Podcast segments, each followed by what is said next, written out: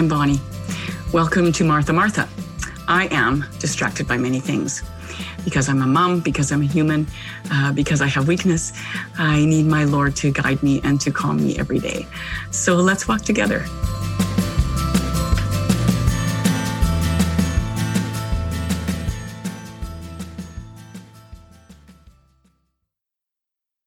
Don't know if you guys have figured this out already, but when I say tomorrow or yesterday, I mean the next time I do this or the last time I did this. So those terms in my world are are uh, fluid. So yeah, sorry about that.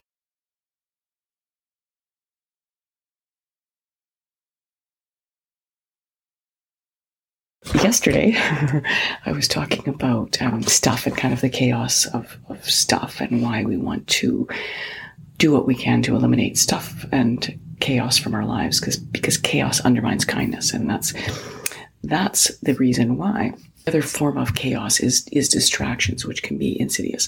In 1991 that was really the phone right? There was you know wasn't the same world we live in.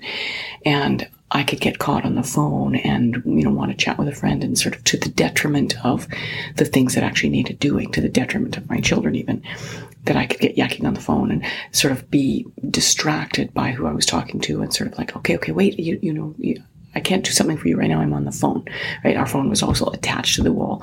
So, um, it wasn't very long before cordless phones came in. So that was, uh, made life somewhat simpler, but, but it was still a diversion from what I should be doing. Now, it was good for me to have phone calls. It was good for me to, to be able to talk to friends. This was an important part of my life when it was about finding the balance, right? How much time can I spend on the phone or when is a good time to be on the phone?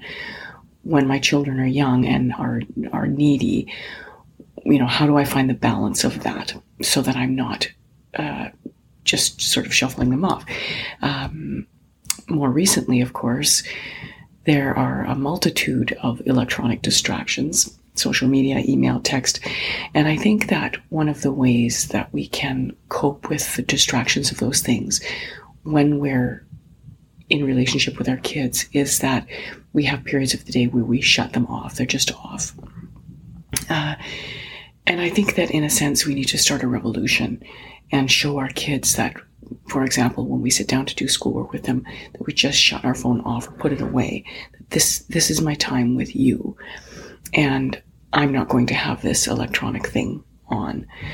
Uh, sometimes distractions are, are not merely distractions, they're good things, they're valuable things. You know, for example, uh, groups that we belong to on Facebook that are supportive and upholding us and and helping us uh, cope with the the challenges of motherhood. Those are good things. It could be that you want to learn the piano. For me, uh, I spent a lot of time writing, and I had to really be aware of when writing became a reason to get snappy with my kids.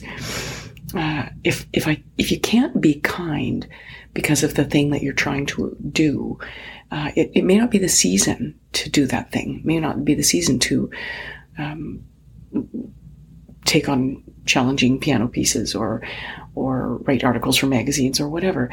If you can do it and still be kind, then then absolutely. Why why would we not do that?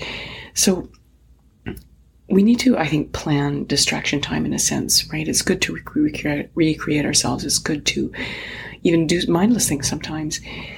Uh, but in a sense, we need to develop routines about that. Our next podcast episode for Make Joy Normal is about developing routines with small children. And this comes into it as well, you know, the, the idea of planning our time to be on our phone or our computer or um, planning time to to you know numb out or whatever however we have to do that. Uh, avoiding chaos with uh, the distractions in our life is um, is just one of the ways that we can avoid uh, being unkind because we're just our mind is busy with something else and not what's present in front of us right uh, kindness can be largely just about reducing the emotional and mental clutter, right? We can simplify education. We can reduce educational clutter as well. Uh, so I'll be chatting about that tomorrow, and we can just have a look at ways that uh, we can reduce educational clutter. So God bless. Have a beautiful day.